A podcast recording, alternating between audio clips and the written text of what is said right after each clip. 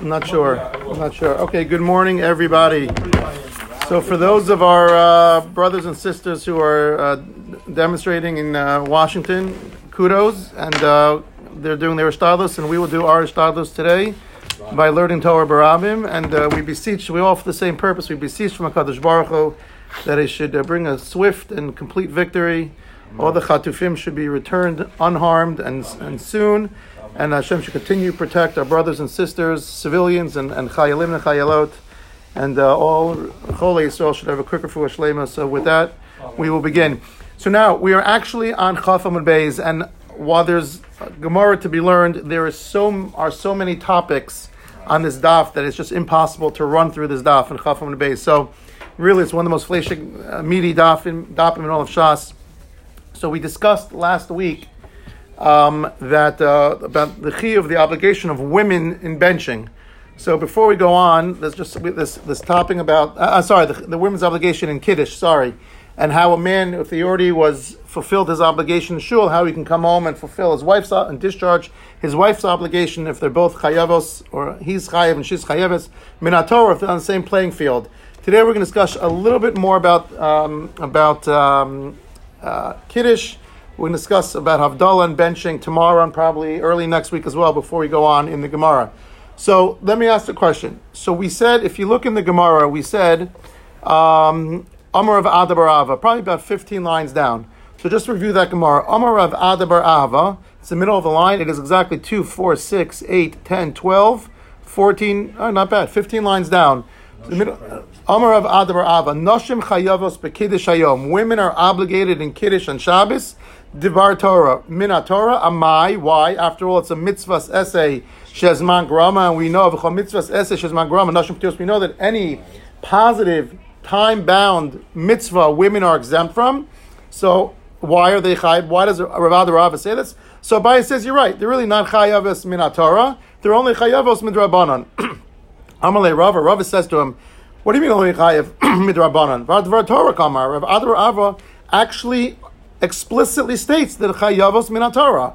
And he said, according to your logic, va'od kol mitzvahs esay chayvino midrabanan. According to your logic, then if you're saying they're obligated, but midrabanan, that would mean that they are obligated in every mitzvahs essay, which is azman grama, they're at least obligated midrabanan, and that's not the case. In other words, you're what you're diluting this statement and saying they're still chayaves midrabanan. That would imply that for every mitzvah, essay shazman grama, every positive time bound mitzvah, they'd be obligated midrabanan, which is not the case. Elam Rava. He says, You're right. It is a mitzvah sasishas mangrama, but there's a special limud there. Amar Kra Zachor Vishamor. It says in Parshas Yisro, in Parakhaf of Shmos, Zachor. And in Parakeh Veschana, the second Dibros, it says Shamor. And we learned out that we say in the Chadodi, Zachor v'Shamor b'dibur echa nemru. Kadosh Baruch Hu said it at the same time. So even though they're not juxtaposed to each other in the Chumash, we still learn out a hekesh, a comparison. And what is that comparison? Kosher yeshno b'shmira, yeshno b'schira. Whoever is obligated in the Shamor and the says of Shabbos is now obligated in Kiddush, which we learn out from this. Zarchas Shabbos the Kacho teaches us the obligation to be Mekadesh, to infuse Kedusha, to, to articulate the Kedusha, the sanctity of the day. And Vahani Nashi, and these women, Hoil v'isnu b'shmira, Isnu b'schira. Since they're obligated in Shmir and the Losa says of Shomor, they're obligated in the Asays. The question is, is there anything else that we learn out besides, besides Kiddush that women are obligated in from this Hekesh, from Shomor and Zachar? So let me ask you a question. We know the pasuk says as follows. The pasuk says in Shmos, "Vahi Yom Hashish." It was on the sixth day of the week on Friday. Lok to lechem mishnah every Jew, when they came out of their tent in the midbar, they found a double portion of the man. And right? And therefore, because of that, what do we do today on Shabbos? We have Lechem Mishnah. We have two challahs at each meal in commemoration. Happens to be, by the way, there's a machlokes. Is this obligation to us to have Lechem Mishnah min Torah, or is that midrabanan? Are we obligated on a Torah level, or is this just an asmachta? This just happens to be a pasuk that tells us really, but it's really midrabanan. And that's the machlokas between the Magen Avraham and the Taz, but that's not critical for right now, what status it is. Question is, are women obligated in Lechem Mishnah? Are women obligated to have two, if they, let's just say their husband is traveling and they're alone for Shabbos, when they have the Suda Shabbos, must they have two challahs? Are they obligated in two challahs? Or, or not that it would ever happen to anyone here, but for whatever reason, we don't wait for our wives to come to the table and we cut the challah, and they come down 10 minutes later. Does she now have to go ahead and start her meal on a motzi on two, two challahs? Or can she rely on the one challah that was uncut? It's actually machlokas, we have to cut both challahs, but let's assume there's one extra roll. Is that good for her? Does she actually have to go out of her way to take a matzah out of the uh, out of the uh, pantry and now have lechem? Or can she start a meal just with one challah? So Rabbeinu Tam, listen to this. Rabbeinu Tam in his Sefer Yashar says that women are obligated in lechem because afhein hayu ba'osor nes. Those they too were involved in the nes. Now we saw many times. Rabbi ben Levi gives this famous statement that women are obligated in certain mitzvahs because Afhein hayu ba'osor nes. They too were involved in this. And what three examples does the Gemara give? Purim, Hanukkah, and Dalit Kosas. now there happens to be a machlokas. Not all mitzvahs Hillel Seder. Most of them are Doraisa. I'm talking about Dalit Kosos, Mikra Megillah, and Neres Chanukah. Now it happens to be machlokas, Rashi and Tosfos, an argument between them. What is the reason? What does Afhein Abi Oswanes mean? So Rashi says, as we've seen many times, because of the Noshim led to the Nace. The women were the actual root cause of the Kadosh Baruch Hu's intervention in giving a Nace to us. On Chanukah Yehudis, on, on Purim it was Esther, and, uh, and the Noshim Tzidkanios who gave birth under very difficult circumstances in, in Mitzrayim.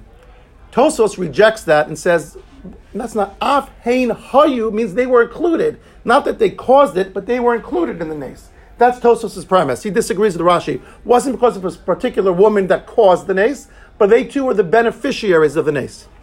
Tosfos here, Rabbeinu Tam in particular, extends this to include Lechem Mishnah. They too benefited from the miracle that Hashem gave us a double portion. Now, the man in general was a miracle, obviously, but the fact we got a double portion so we wouldn't go out on Shabbos is also a miracle. The Maharami Rotenberg um, disagrees. Let me just give you a little historical context. I like to do a little Jewish history. Maharami Rotenberg lived from 1220 to 1293. He was a student of one of the Baalei Tosfos, Rav Yechiel Mipari, Rav Yechiel of Paris. And Rav Yechiel Miparis defended the Talmud against Louis IX. Louis IX was, Yimach Shemo, was not a good king to the Jews, and he put the Gemara on trial. And despite Rav Yechiel Mipari, who was one of the Baalei Tosfos, staunch defense of the Talmud, it was decreed in, what was the date? In June 17th of 1244, that 24 wagon loads of Gemara and Talmudic manuscripts will be burnt publicly.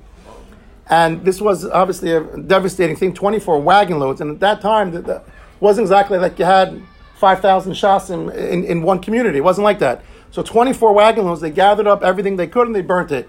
And uh, the Maharami Rotenberg um, actually wrote a kina on that that we still say today Tisha B'Av, Sa'ali, um, Sha'ali Srufa, um, Sha'ali Srufa, and we say that kina today actually still on Tisha B'Av. In any event, so Marami Rotenberg, it's a fascinating story. He, uh, he moved to Germany, he settled in Rothenburg, he set up a yeshiva there. Eventually, he wanted to make his way to Eretz Yisrael. He set up a yeshiva, and some of his Talmidim were very famous. The most famous was the Rosh, Rabbeinu Usher, who's who we paskin like. He was the considered the great uh, posek. As a matter of fact, we discussed multiple times that the Shulchan Aruch, the Mechaber, took three poskim and he ruled the majority of them. For the he took like the the um, one of them he took was the, the Rambam. He took the Rosh. I think the other one was the Rif. Two of them were Sephardi, so he slanted Sfard. But the one that he took, he we always paskin like Achrei Rab Hatos. You take the majority, and the one he took was Rabbeinu Usher. So Rabbeinu Usher's Rebbe was the Marami Rotenberg. Eventually, he wanted to go to Eretz Yisrael. An apostate who recognized him found him on the way, sent him back to Germany. He was imprisoned and ransomed. And this is the famous story that the Jews um, of, of, Rothenburg, of, of Germany, went ahead and gathered money to pay the ransom, and he prohibited them from paying it. He said, if you do this, it's only going to encourage, how, how true it is today, we see, you will only wind up encouraging other Rabbanim and Talmidei Chachamim to be kidnapped and ransomed, Just and for the, for the money, and for that I forbid you, I forbid you to go ahead and to ransom me. He actually the, he languished in prison the last seven years of his life. He was allowed to see Talmidim. Actually, they, they were allowed to visit him. After he died, there was his body was not recovered until 14 years later. There was actually a very wealthy Jew by the name of uh, Alexander Suskin who went ahead and redeemed him on one condition.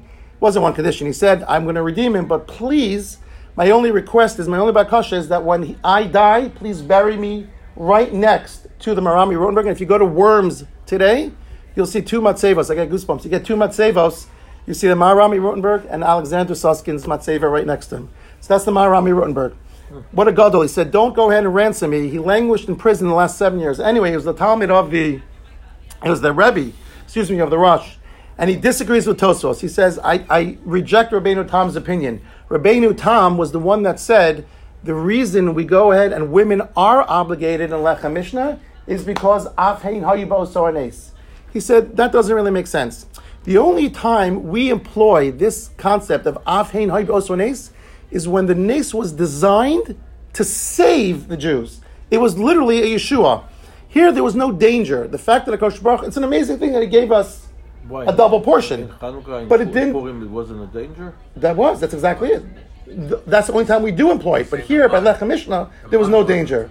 That's what he's arguing on. Right, no, he agrees the other three cases. That's exactly it. Those three cases, the common thread is that there was actually a threat to the existence of Bnei Israel. Here, so we were saved through that nace. But Lechem Mishnah, it's a nice commemoration. We're not, it's not a miracle that saved us. So he actually disagrees. Uh, similarly, Rav Shlomo Kluger also defends the practice of women who do not partake in the obligation of Lechem Mishnah, and he says also it wasn't necessarily instituted to give thanks for a specific. Uh, it, it, it was sorry, it was instituted to give thanks for a miracle that saved us. Along the same lines, this really wasn't a miracle that saved us, and therefore um, women are not necessarily obligated in in, in Lechem Mishnah. It happens to be if he rejects if they reject Rabbeinu Tam, then why are women obligated in Lechem Mishnah? So the Ran, actually in our Gemara, says based on our limud, Koshi Yeshno B'Shmira, Yeshno B'Schira. If we're going to say that women are obligated in all those sases, then who's to say that the flip side, Zachor, only refers to Kiddush? It should apply to all the essays of Shabbos, says the Ran. And therefore, since women are obligated, Koshi Yeshno B'Shmira, Yeshno B'Schira. They're obligated Lechem Mishnah and all the mitzvahs I say that on Shabbos because of the same limud.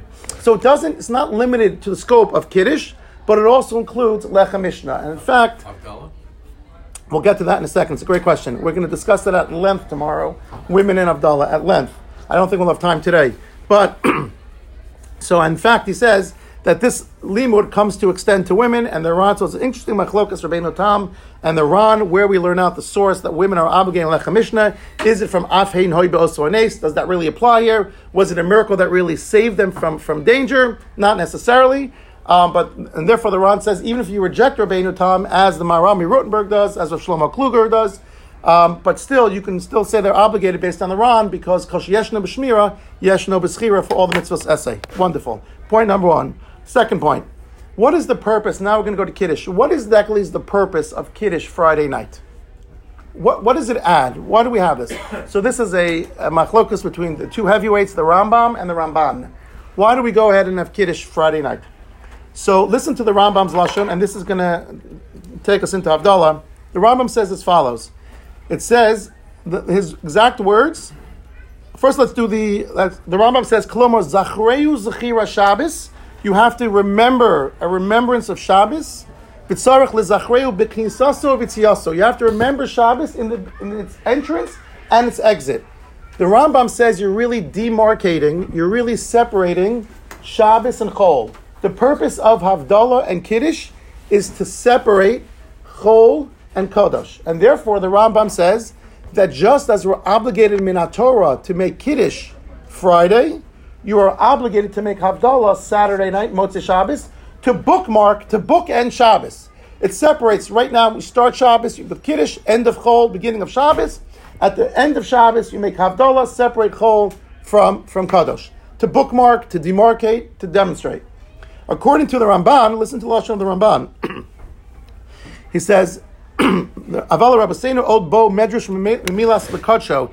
He focuses on Lekacho, and he says, uh, Shiniktasheyu Bizikaron. Through our remembrance, we're infusing Kedusha. we actually add a level of kedusha to Shabbos, and he gives amazing examples. he says, "Now let me ask you a question: Do we need the Shabbos need our infusion of kedusha, or it comes by itself?" The Gemara in, in Beitza Daf Yud Zayin clearly says kitcha v'kaima. Whether we do anything or not, Shabbos when the sun goes down Friday afternoon, we're not involved in the kedusha of Shabbos, as opposed to the kedusha of Yontif, right? Yontif, we go ahead and make based on when we're Mekadesh the Chodesh. We know 10 days later is Yom Kippur, which is why the bracha, this is incidental, the bracha we make in Shemon Esrei is Mekadesh Shabbos. But when it comes to Yontif, we say Mekadesh Yisrael Vazmanim. Why? Because we are infusing Mekadesh Yisrael Vazmanim. We are Mekadesh Yontif. Through our Kiddush HaChodesh, we have an active role. Shabbos, we have no infusion of Kedusha. It comes in, by itself, whether we like it or not. Amen. Thank you, Blazer. So Shabbos comes whether we involved or not. So then, what is the Ramban saying that we add a level of kedusha? So there are plenty of sources. The Gemara in Darm says that we have to go ahead and say a bechor is kadosh, even though the Gemara in Darm says it's kadosh meracham. When a bechor is born, let's say a bechor of an animal is born, it's you have to give the bechor. You have to give as a korban. It's already kadosh miracham. The second it exits the womb, and yet we still have to say because we still have to give it because even things that are certain things that are kadosh b'dei shemayim, we still have to add. For example, also says the 50th year of every Shemitah is called Yovel. Yovel comes whether we like it or not. And yet Beis Din still has to say Mekudosh Mekudosh. Why? Because there are certain things that even though they're already inherently Kadosh from Hashem, we still have to give our, not approval, but our input into it. So he says, by we make Kiddush, as the Ramban, it's to give our Kedusha to Shabbos. It's to lend our Kedusha to Shabbos. So right away you see a glaring difference. Is Havdalah then, according to the Ramban, going to be Minat Torah? The Ramban. He says it's to infuse Kedusha. Are you infusing any Kedusha when you do Havdalah? No. That's why the Ramban says Havdalah is only Midrabanan. The Rambam says who uses it to demarcate the beginning okay. and to bookend the end, Minat Torah. You're separating Shabbos from the rest of the week. So according to the Rambam, even Havdalah is Minat Torah. According to the Ramban, only Kiddush is Minat Torah because of those two reasons. now, on top of what you said about the Kiddush, Ramban also says that you say Eshev Ra Elohim So you're actually recounting 7,000 years of Jewish history within that one pasuk Kiddush. We'll, we'll, get to that. It says you actually fulfill the mitzvah of every day. Of, yeah. we'll get to that. Uh, we're not 7,000 yet, 57, but soon enough we'll, we'll, we'll be there. Okay. now, what's interesting, by the way, what's interesting, by the way, is that the Shulchan Aruch actually rules. Kishayav, listen to what he says. He says, Kishayav lebeso, when you come on Friday night, Yimar lechol miyad. You should go ahead and eat right away. So the Mishnah Berurah explains there that in order you go home and you eat right away, so that the sooner you eat, the sooner you're going to make kiddush. And therefore, if it really is like the Ramban, then you want to infuse kedusha as to a much into as much of the Shabbos as you can. So therefore, when you get home Friday night, don't dilly dally. If you have guests, sit on the couch for a half hour and then go to the table. The Mishnah Berurah explains the Shulchan Aruch when he's supposed to eat right away, because if kedusha, if kiddush is the mekadesh of Shabbos, you don't want to only infuse 23 hours of Shabbos with the kedusha. You want to 20, infuse all of it. Now, we have so much more to do. Uh, it's nine o'clock. We'll, we'll pick up tomorrow. I mean, I'm I'm I'm game, but I don't want to keep anyone. Pick up tomorrow? Yes. Okay. Have a wonderful day. We'll pick up tomorrow. Tomorrow's not Rosh Chodesh, so we have a lot more time. We'll pick up tomorrow. Have a wonderful day, everybody. And Chodesh Tov. Chodesh Tov.